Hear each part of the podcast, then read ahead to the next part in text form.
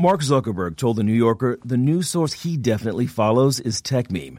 So listen to the Techmeme Ride Home podcast, the podcast anyone who's anyone in Silicon Valley listens to every day.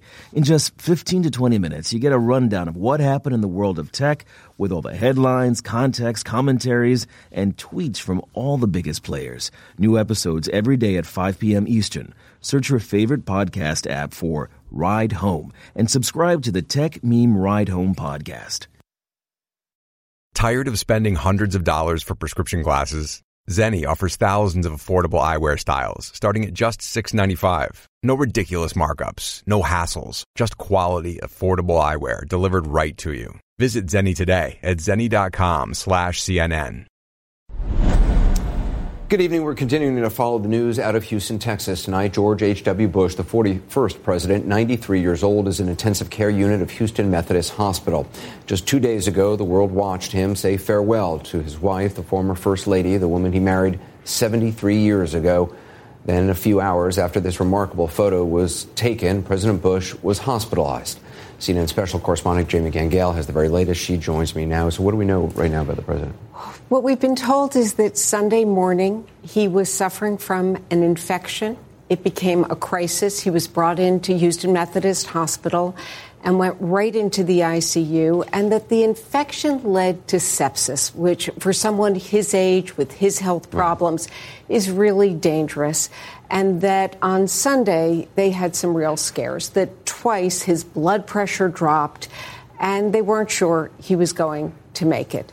The good news is that they've been giving him antibiotics, they've been giving him IV fluids, and it seems to have stabilized him. He is still in the ICU, but I'm told that it's it's very serious. Um, there was a, a, statement put out uh, by by the family, yes. Right, and and that statement says that President Bush was admitted to the hospital after contracting an infection that spread to his blood. That would be the sepsis. That he is responding to treatments and appears to be recovering, and that they'll issue additional updates. I I think that everyone is hopeful. Mm. He appears to be recovering. But when you're 93 years old, when yeah. you have Parkinson's, when you've been in and out of the hospital a lot, they and don't know. Suffered a, a great right, and you like suffered a great loss. How did he? Uh, you, I know you were you were at the funeral uh, uh, th- this weekend. How did he seem then? I mean, we saw the images of. So you know, the first picture you showed was Friday when he went to greet the public, which was extraordinary, extraordinary and unexpected. And he, he chose to do that. He chose to do that. He was watching a video feed, and he said, I should be there. Mm. Classic George Bush. And he went down and he's, they said, well, you'll only stay for 15 minutes. And he stayed and stayed and stayed. And so it was very stoic. It was, and then. Which the, must be, I mean, exhausting. I mean, it, you know, he's absolutely. making contact with all those people, shaking hands. Absolutely. And then Saturday was the funeral. It had to have been very emotional. We, we saw the pictures. It was heartbreaking uh, when his son Jeb read one of the love letters that he had written on a wedding anniversary to Barbara Bush. He broke down. But I will tell you, I'm told that after the burial at College Station, he went out to dinner with mm. his family. So Saturday night, he was doing pretty well. And then Sunday morning, it was a different story. It, it was so interesting to, to, hear the, the, the reactions of uh, George W. Bush, uh, some of the other uh, children, some of the, the five children of, of this remarkable couple. That, I mean, obviously because of the age of Mrs. Bush, but, but their faith uh, has really helped them through this. This sense of they know where their mother has gone, they know how she faced her death, and how she lived her life. Right. So uh, you hear from the Bushes always what are the three most important things faith, family, and friends. Uh, there is no question. A lot of people didn't know that Barbara Bush had been suffering from COPD for the last two years. At the end, she told them, I am at peace. It's time. And I think that helped them. Mm. President Bush has been saying, when I saw him last, he said, I'm going to live to 102. so he's had a tremendous amount of energy. But these two people were married for 73 years. Yeah. This is a great love affair. This has been a terrible loss uh, for him. And you have to just think it has some impact. It's also, I mean, just the extraordinary life that, that he has lived and, and frankly continues to, to live. I mean, that they met you know, you talk about 73 years. She was 16 years old uh, when they met at a at a dance. Right. And it wasn't long uh, after. I mean, uh, I think he, he, was 19 when he became the youngest airman flying in the Navy. Exactly. They were they were very young. She loves to say, and it is true that he was the first man she ever kissed, the only man. And she said her children always rolled their eyes mm-hmm. at that but it was an extraordinary relationship. You look at the old pictures, his plane had her name on it, and they've been through so much. Yeah, it's hard to imagine one without the other. Correct. Yeah. Uh, they lived their entire lives together. Uh, Jamie, thank you very much. Appreciate it. Uh, we're going to come back uh, to Jamie momentarily. Right now, CNN Chief Medical Correspondent Dr. Sanjay Gupta joins us. T- Sanjay, just for people out there, let's talk about sepsis, what it means to, to someone President Bush's age. Well, you know, this is an infection that has uh, become a, a, more serious infection, sometimes a life threatening infection. Uh, t- typically, it can start off even as a minor infection in the skin or as a kidney infection or in the blood, uh, urinary tract infection, but it becomes something that uh, starts to overwhelm the body. Uh, sepsis itself can progress to severe sepsis, can pr- uh, progress to septic shock. in the initial stages, um, you know, someone typically has a high fever. Uh, they, they figure out what is causing the problem and they start to treat it with antibiotics and hope that the uh, uh, fever comes down, the bacteria is cleared, and that whatever vital signs, if there was any abnormalities, return to normal. That, that's the goal initially, Anderson. How does, uh, and this may be a dumb question, but how does somebody get that infection in, in the first place? I mean, uh, obviously, the, the president had a you know, a very busy weekend, of emotionally yeah. uh, painful and, and, draining weekend, but a lot of interaction with other people. I mean, what, how does one get an infection like that? Well, you know, I, th- I think there's two two things to, to, sort of keep in mind here. What is the the infection can start off as a relatively minor infection. Still, it can start off, uh, you know, something that uh, in someone who's otherwise healthy has no other, is, is not has no underlying medical problems. Uh, they'd be able to combat that infection. Um, but this is something that does start to spread, and it could be because one's immunity is is weakened. Uh, certainly, in very young and very old people, their immune system's already weakened. But to your point, Anderson, um, people talk about uh, the the toll that a loss like this takes on the body. What does that toll look like? It can sometimes uh, have an impact on the heart, and there is a syndrome called broken heart syndrome. But it can also have an impact on your immunity your ability to fight infections. So it could be a combination of things getting the infection, which maybe not all that uncommon, but then the more difficult uh, time of clearing the infection on his own. And, according to the family statement, he, he uh, the president is responding to, to treatments, uh, appears to be uh, appears to be recovering. That certainly sounds uh, optimistic. Th- yeah, it, it, certainly does. And, you know, being in the intensive care unit at a place like Methodist is, you know, it's it's one of the best places you could be in the world uh, to to try and take care of this. But I would say that you know he, he is at 93 years old. He does have um, these underlying medical problems. Uh, he and he's been, you know, he was hospitalized almost a year ago to the day. I think it was middle of April last year for pneumonia. So you know, th- these are all concerns you got to weigh into the to the picture. So uh, it's great that he's on the mend, but these types of recoveries are not typically measured in, in minutes and hours. Anderson, they're more days and weeks. So you want to you want to make sure that the trajectory remains in the right in the right direction, and that's going to take some time. And, and how might Parkinson's disease play a factor in this?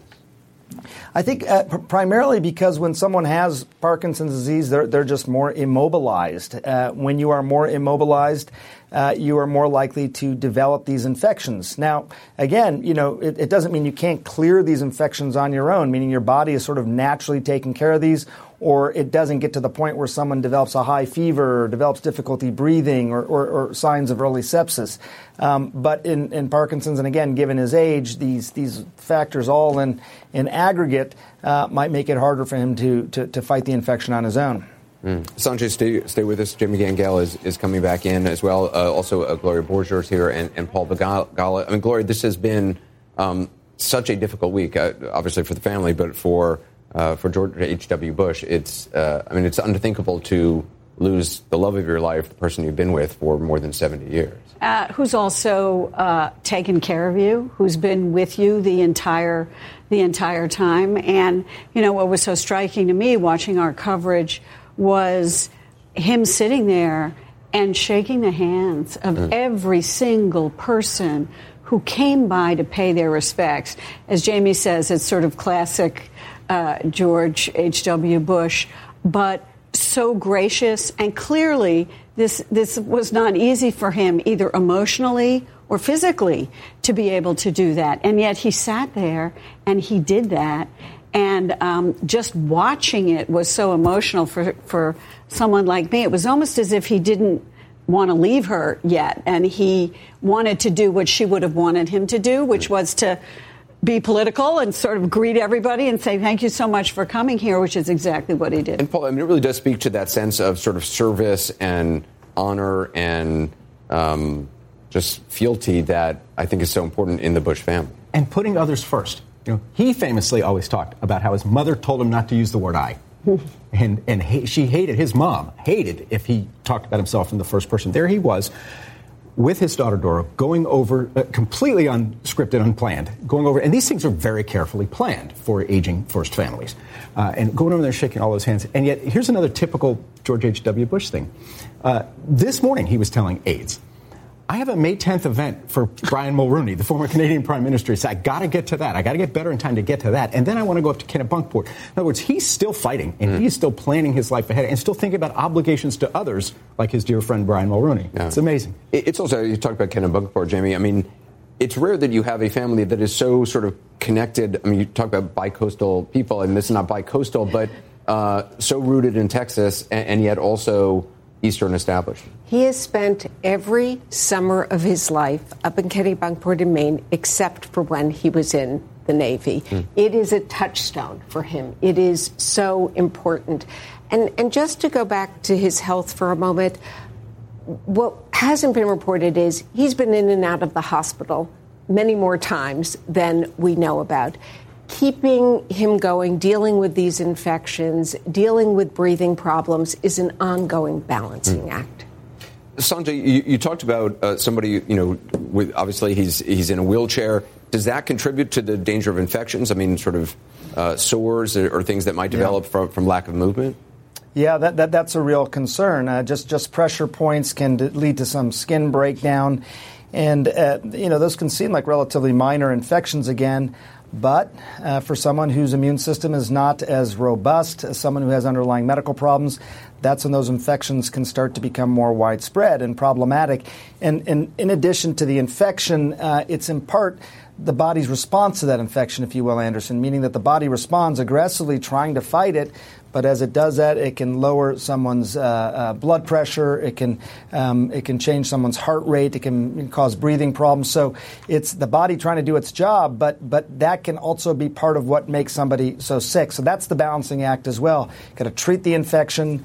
Not hurt other organs, make sure that the vital signs stay stable uh, throughout all that as well.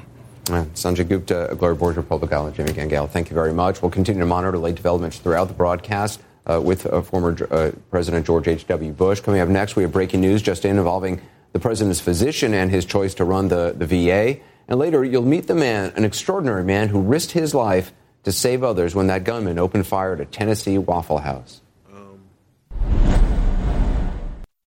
Tired of spending hundreds of dollars for prescription glasses? Our friends at Zenni Optical offer a huge variety of high-quality, stylish frames and state-of-the-art optics starting at just $6.95. You can get multiple frames with this great pricing for less than one pair elsewhere. Start building your eyewear wardrobe from the comfort of your own home at Zenni.com. With the latest trends in eyewear available in hundreds of frame styles and materials, there isn't a better way to change it up for every season. Plus, Zenni offers prescription sunglasses at incredible prices. Visit Zenni today at zenni.com slash CNN. That's Z-E-N-N-I dot com slash CNN. More breaking news tonight. Late word that the president is picked to run the Department of Veterans Affairs. Rear Admiral Ronny Jackson is in trouble. CNN's uh, uh, Juana Summers uh, joins us now with the reasons why. What are you hearing? Hey, Anderson, what we're hearing is that both Republicans and Democrats on the committee are reviewing these allegations, raising concerns about Ronny Jackson, the White House physician who the president has picked to lead the Department of Veterans Affairs. While they're not detailing what these allegations are yet, what we know is that they have to deal with improper conduct at various points of his career, according to two sources. Now, those sources tell my colleague Phil Mattingly that the committee is in talks to delay Jackson's confirmation hearing. That was scheduled for Wednesday afternoon while they try to wrap their heads around these new details. Jackson, of course, had questions around his nomination. He's not someone who had a lot of management experience, and people had concerns about what his policy views are to lead one of the government's largest federal agencies. How far along are they in either refuting or substantiating allegations? They're still trying to figure this out. We spoke to a number of Democratic lawmakers who were huddling on this issue on Capitol Hill tonight. One of them, Senator Richard Blumenthal of Connecticut, telling us that these are raw allegations. They're trying to figure out exactly if there's any factual basis to them. We also heard from Montana Senator Jon Tester. He's the top Democrat on the Senate Veterans Committee, and he told us this that he's going to tell his staff and himself, give them enough time to do as much work as they can in the next 48 hours. There, there's just 48 hours to go, and they're going to see what they can come up with. And he asked if these allegations are troubling. He told my colleagues on the Hill today that if true, they could be. So, I mean, uh, is I mean, I was going to ask how soon they need to, to figure this out. Is it that 48 hour time window? Yeah, there's not a lot of time here. I think if these allegations are indeed corroborated, and it's important to note that we do not know if senators have indeed corroborated these new allegations, they could perhaps be troubling. I'm assuming Senate lawmakers who already had a lot of questions for Jackson would want to know more about these, particularly as there are a number of cabinet nominees that this administration is trying to push through right now. And are these the only issues that, that could derail Jackson? They're not. When Jackson was selected to replace David Shulkin, who was ousted from the White House, a number of lawmakers had questions about him. The VA is a sprawling agency, the government's second largest bureaucracy. A number of lawmakers worried that someone with a more traditional military background might not have the management experience. A number of Democrats on the Hill tell me that they're concerned whether or not Ronny Jackson would support privatizing the VA, something that Democrats and the nation's veteran groups don't want to see happen. We still don't know a whole lot about his policy views. Lawmakers have been holding their fire really not saying whether or not they'd supported him. So this is a really stunning development for this nominee. Juana Summers, thanks very much. Appreciate it. Uh, staying you. in Washington tonight, uh, France's president and first lady arrived late today, planted a tree symbolically at least. The tree was already in the ground when they turned up with uh, their spades. Afterward, they toured Mount Vernon and will be honored tomorrow night with a state dinner, the first one for this administration. Meantime, there's new reporting tonight on how President Trump is relying more and more on his own personal cell phone and less on his chief of staff, John Kelly. Sources inside and outside the White House telling CNN that he's increasingly dialing up outside advisors, bypassing the White House switchboard, bypassing Kelly. He's also been tweeting a lot, obviously, defending Michael Cohen, slamming the New York Times' as Maggie Haberman, and the Russia probe, fueling speculation about whether a pardon of Michael Cohen and others could be coming, and coming perhaps by way of the year 1913. That's when boxer Jack Johnson, history's first African American heavyweight boxing champ, was convicted of taking his white girlfriend across state lines. Over the weekend, the president tweeted this about him. Sylvester Stallone called me with the story of heavyweight boxing champion Jack Johnson. His trials and tribulations were great, his life complex and controversial. Others have looked at this over the years. Most thought it would be done, but yes, I am considering a full pardon. Now, other presidents have considered doing the same, but keeping them honest, given that the president has already conspicuously gone outside the normal channels to pardon two others, Scooter Libby and Joe Arpaio, the question is, was this really about a message from Mr. Stallone, or is it a message to Mr. Cohen and others? Some other tweets from Saturday contain further hints. I'm quoting here. The New York Times and a third rate reporter named Maggie Haberman, known as a crooked H flunky who I don't speak to and have nothing to do with, are going out of their way to destroy Michael Cohen and his relationship with me in the hope that he will flip. The president continues. They use non existent sources and a drunk, drugged up loser who hates Michael, a fine person with a wonderful family. Michael is a businessman for his own account, lawyer who I have always liked and respected. Most people will flip if the government lets them out of trouble, even if it means lying or making up stories. Sorry, I don't see Michael doing that, despite the horrible witch hunt and the dishonest media. Well, keeping him honest, of all the people to claim he doesn't speak to, his choice of Maggie Haberman is especially rich. Her story over the weekend on the possibility of Cohen flipping on the president may have touched a nerve, but it hardly negates the fact that few reporters have enjoyed a longer, or more fruitful relationship with the president than Maggie Haberman and few reporters are as well sourced as she is in the Trump White House. In any case, the White House on two occasions today did not rule out pardoning Cohen. I wanted to uh, ask you a question, I sort of following up on what you were asked this morning about Michael Cohen. Uh, it was noticed uh, by some that you didn't uh, close the door one way or the other on the president pardoning Michael Cohen. What, what is your um, What's your read on that right now? It's hard to close the door on something that hasn't taken place. Uh, I don't like to discuss or uh, comment on hypothetical situations that may or may not ever happen. Um, I, I, would refer you to personal attorneys to comment on anything specific regarding that case, but we don't have anything at this point. Well, the president also lashed out again at the Russia probe, barely making a dent in Twitter's 280 character limit. Quote, a complete witch hunt, he wrote. That said, Sarah Sanders today said Robert Mueller's job is safe. We have no intention uh, of firing the special counsel. Um, we've been beyond cooperative with them. We're continuing to cooperate with them. We continue to repeat that we think that the idea that the Trump campaign was involved in any collusion with Russia is a total witch hunt. Uh, our position on that has been very clear since the beginning of this process. Well, never mind the multiple reports by Maggie Haberman and others that the president once went to the White House counsel, Don McGahn, about firing Mueller and has spoken about it numerous times to numerous people. Today, an assurance from the White House there is no intention of firing the special counsel. We shall see.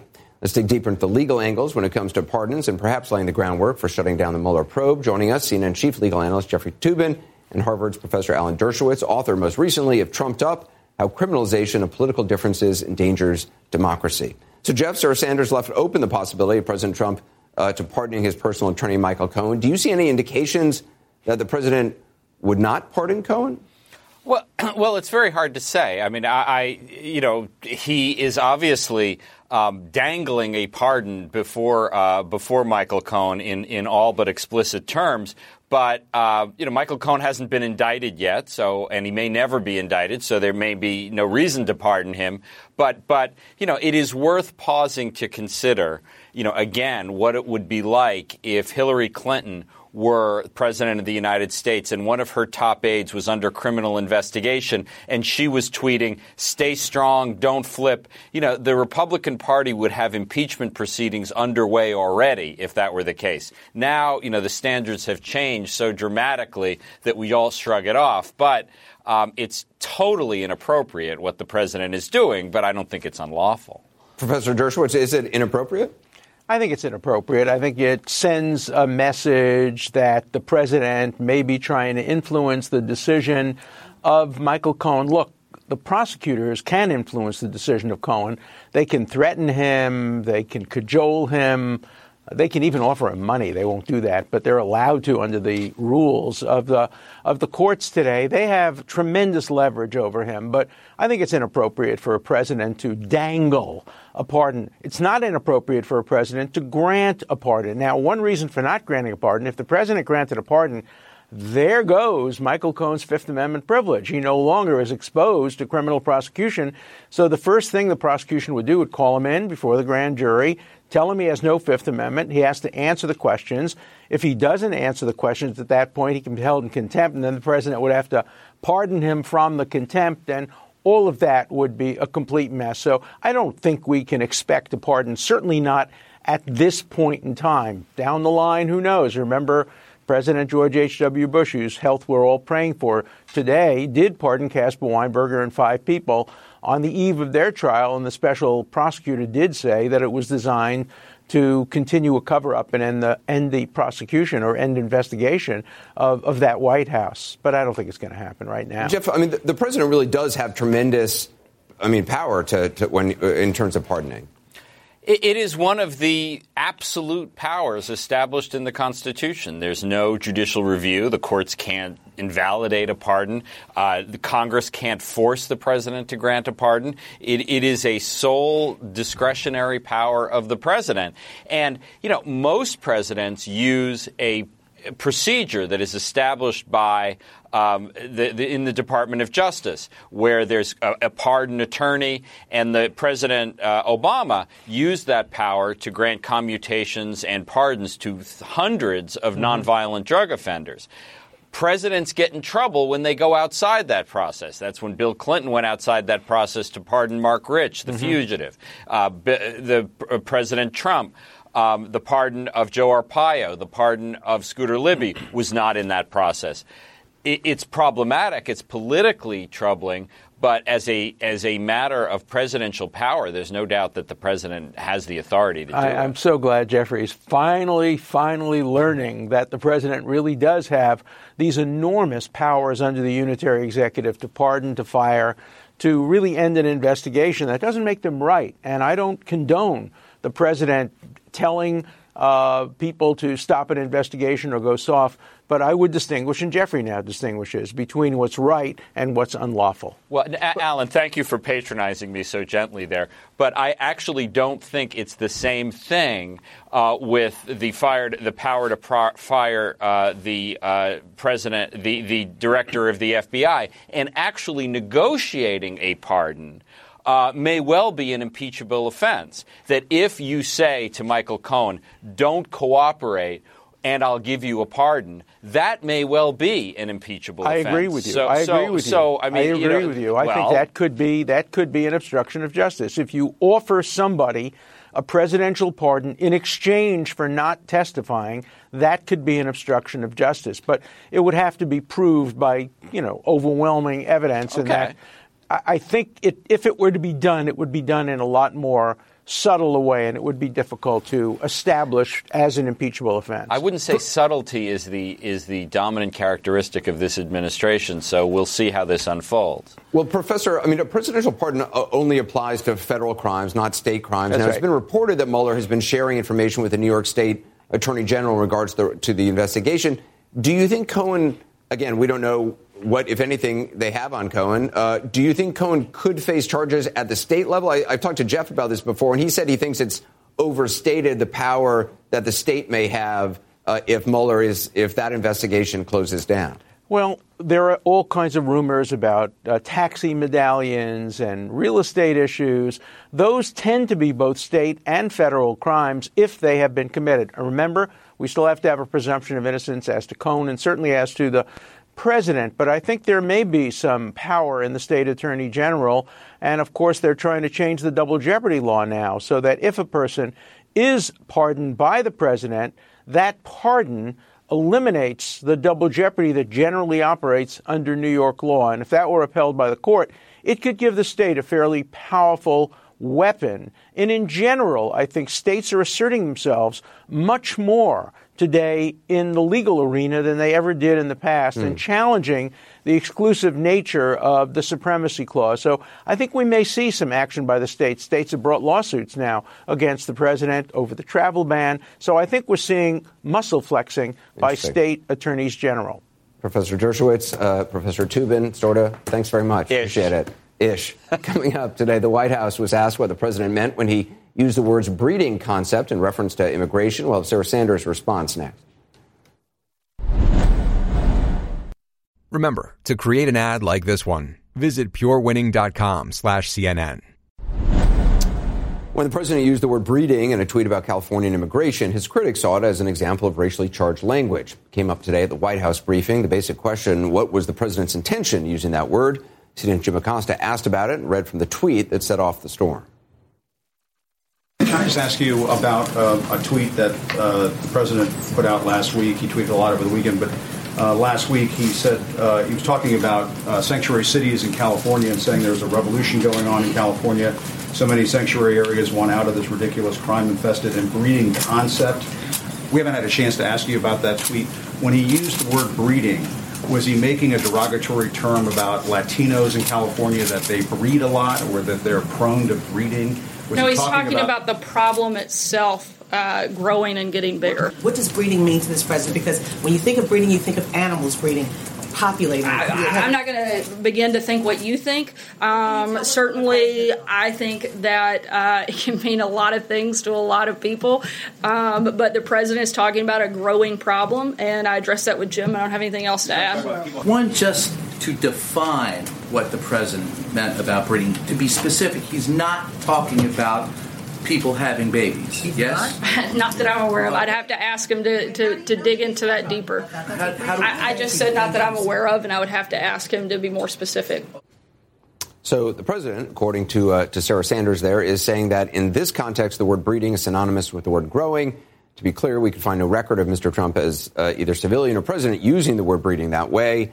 Uh, let's talk to uh, former Trump senior campaign advisor Jason Miller and CNN political commentator Bakari Sellers. Uh, Bakari, you hear Sarah Sanders saying uh, that he, the president referred to, quote, the problem itself growing and getting bigger. That's what breeding concept meant. Well, I, I think that we have grown accustomed to Sarah uh, becoming a pretzel from the podium and attempting to get her and meander her way in and out of situations.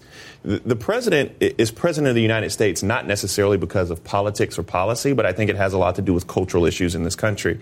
And what he was going to was the heart of his base. What he was talking about is this breeding concept where you refer to animals that way. Um, of course, it was derogatory. This isn't anything new.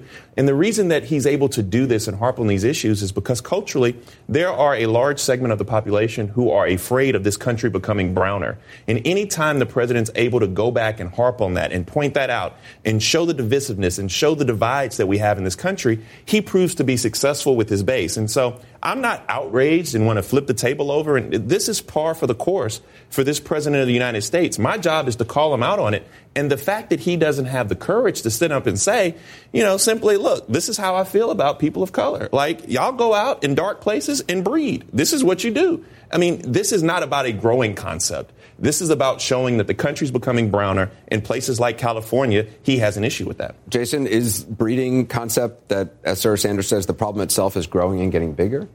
Well, I think uh, when I first saw it, and keep in mind this was last Wednesday, so we're talking almost a week ago. Um, I don't think I saw it when the president tweeted it exactly at that moment. When, my first reaction when I saw it, I thought maybe he meant breeding contempt, and that was the phrase uh, that he was using there. Um, I didn't think anything of it. Moved on. I didn't see much news of it over the past five days, and then it pops up in today's. So you thought the concept, when the word concept was meant to be contempt. That's that's that was the first thought that I had. Didn't think much anything of it, and then there wasn't a heck of a lot of news on it over the past five days, and then it pops back up and it gets brought up. Uh, in addition to Jim, another reporter brought it up during today's press briefing as well. Uh, but uh, the president has brought up sanctuary cities over and over, and specific to California, as we saw, their Senate just passed something to try to make the entire state a sanctuary state. So this is something the president has talked about on the campaign trail. It's something he's talked about. I mean, he's probably had what ten or a dozen tweets on sanctuary cities and now sanctuary state over just the past week or two weeks alone. I've never heard the president use uh, this charged language that I think folks are trying to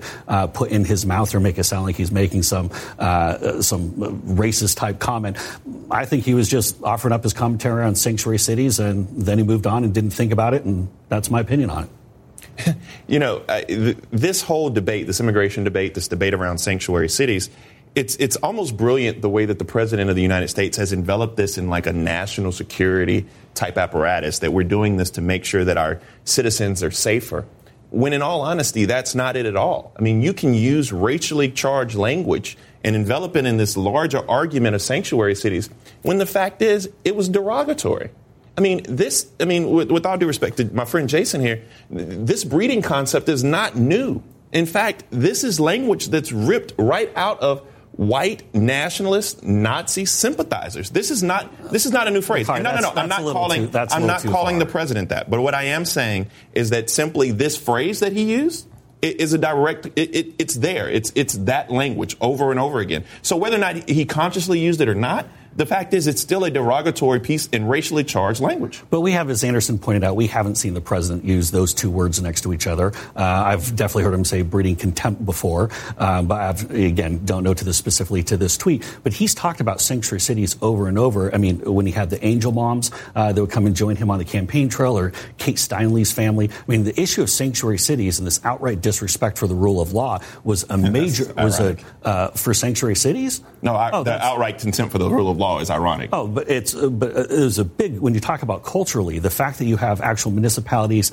and now an entire state that is basically giving the middle finger to the rule of law like this. I mean, this was a big part of the reason why President Trump won in 2016. Well, I, I, honestly, and Anderson, I, I'm sorry to belabor this. I don't believe that this is a conversation about the rule of law at all. And I think that what he's able to do with, with his immigration language, with his build a wall language, with his kick them out, with his sons of bitches referring to NFL players, with this breeding contempt language, it all ties in together. Because what he's doing is he's talking about one of the glaring issues we have in the United States of America. Illegal immigration? Race.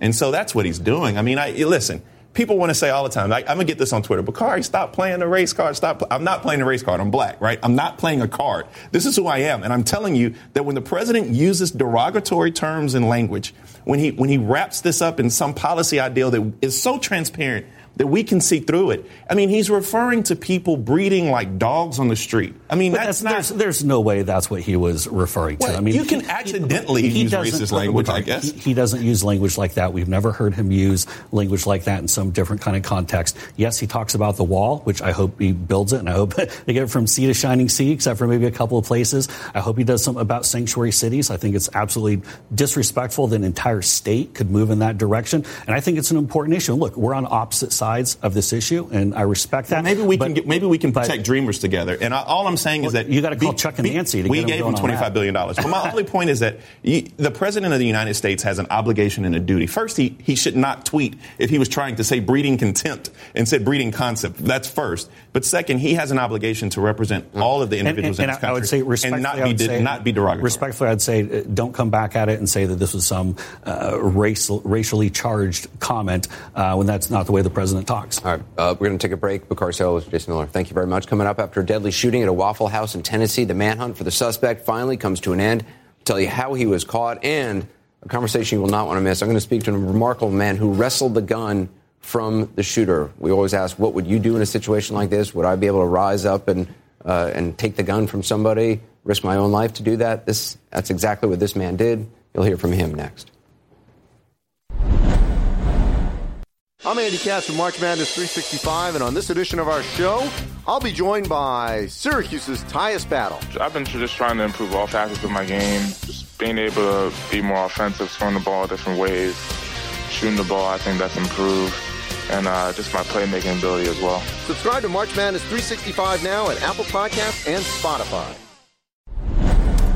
A man accused of killing four people in a Nashville area Waffle House is now in custody. The 29 year old suspect was arrested late this afternoon after a day long manhunt. In a moment, we're going to talk to James Shaw Jr., the hero who wrestled the gun away from the shooter. But first, more on the manhunt itself. Randi Kaye joins us now. Randi, you were right there leading up to the capture of the suspect. Walk me through what happened. Well, Anderson, we were out uh, earlier this afternoon and we are at this apartment complex which, where there's also a construction site, but the apartment complex is where the suspect was living, so we were there doing some of these on camera stand ups that we do. And sure enough, this truck with a construction worker in it came speeding up to us and he said, I thought you were the law. And I said, Sir, what's going on? And he said, Well, I just called the police because I thought I saw the suspect uh, walking through our construction site and making his way into the woods. So he called 911. He said, The guy is here. You should come and get him. He was wearing black pants and a red shirt, which is what the suspect was found wearing. And so, sure enough, I said to him, Do you want to go on camera? And he said no. He was a little concerned about putting his face out there. So, as soon as he drove away, Anderson, moments later, dozens of police cars came racing over there, racing down the street in front of us, lights and sirens blaring. They swarmed the apartment complex. They went up and they talked to that construction worker who directed them to a path inside uh, that area and right into the woods. And they all went into the woods. They, they split up in the wooded area and they were able to nab that suspect in the woods, Anderson. So we Have talked to able the guy, and they certainly weren't. Uh, Sorry, go ahead.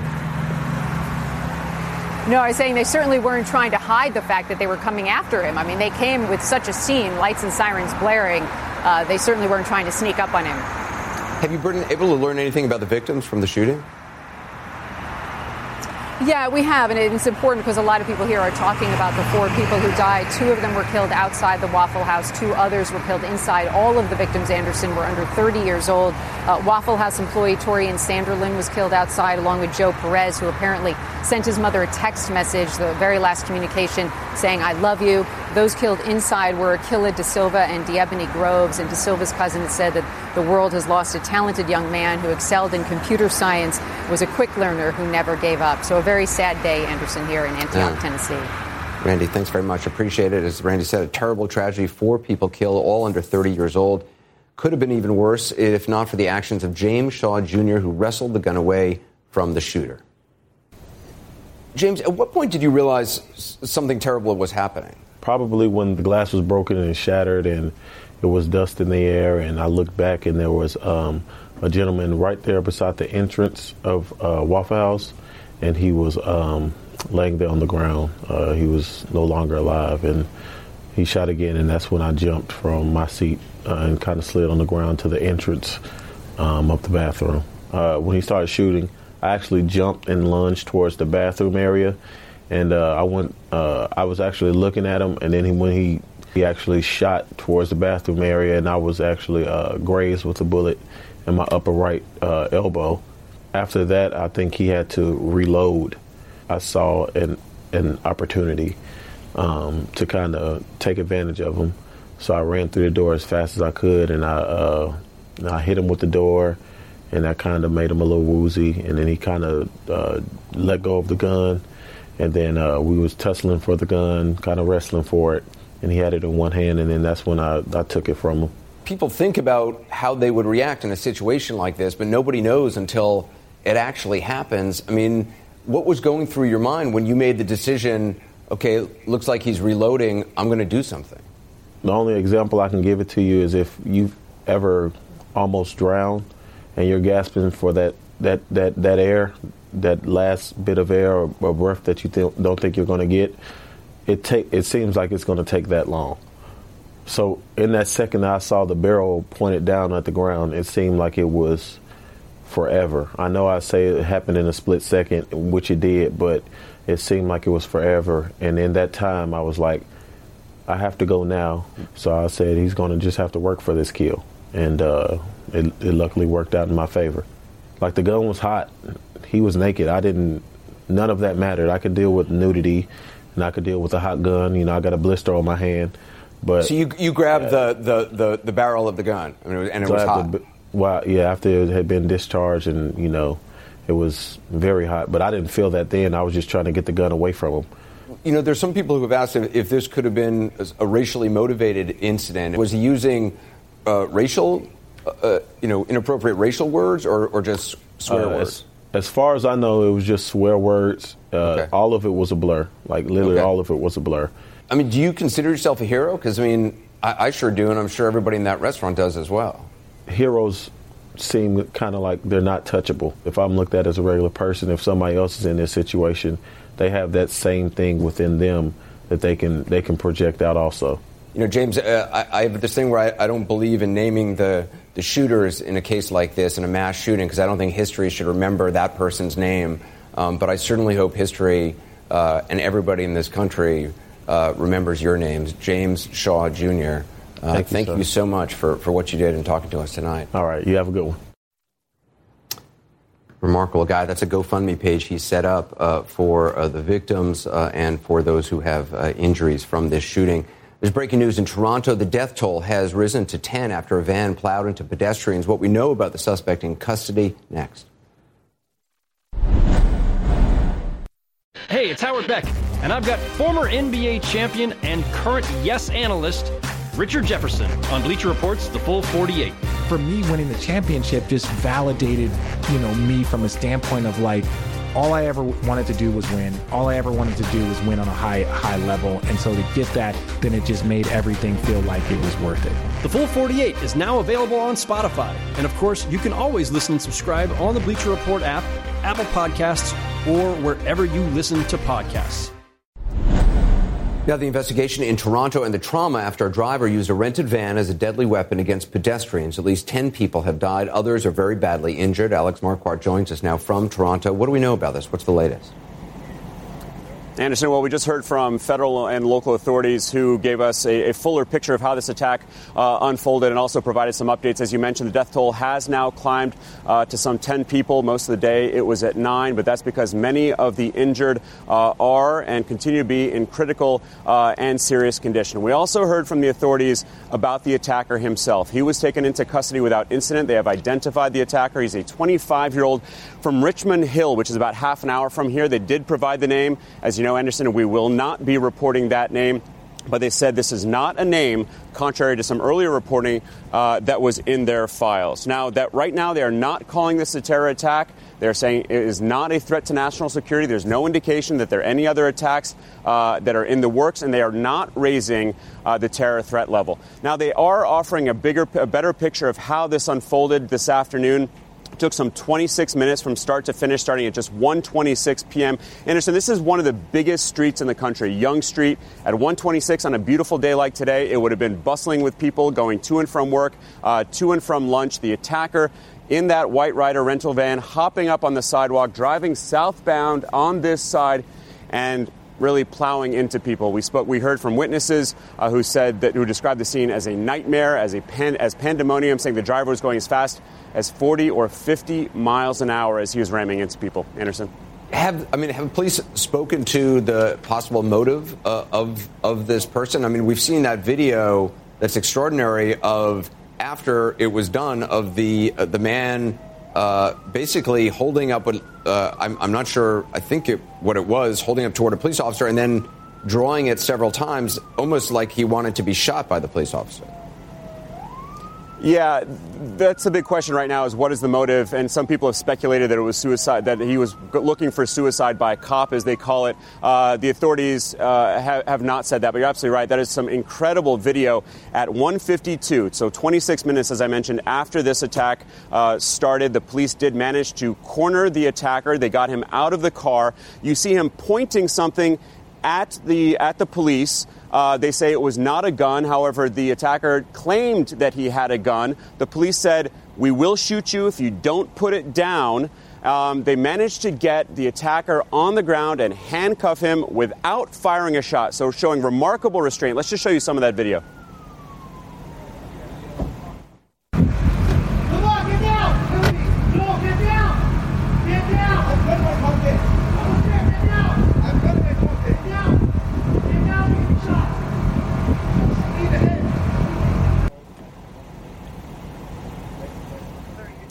Uh, but no, Anderson, there, uh, there has been no declared motive right now. As we mentioned, uh, right now they, they don't think that it was a terror attack. There has been no claim of responsibility. But when you see it, an attack like this, uh, of course, it dredges up those horrific memories of, of other places where there have been very similar uh, terror attacks, places like Nice, Barcelona, and of course in New York on Halloween just last year. Anderson. Yeah, 10 dead, 15 injured. Alex Marquardt, thanks for the latest. Appreciate it. Coming up just days after the funeral for former First Lady Barbara Bush, word tonight that her beloved husband, former President George H.W. Bush, is in intensive care. The latest from Houston ahead.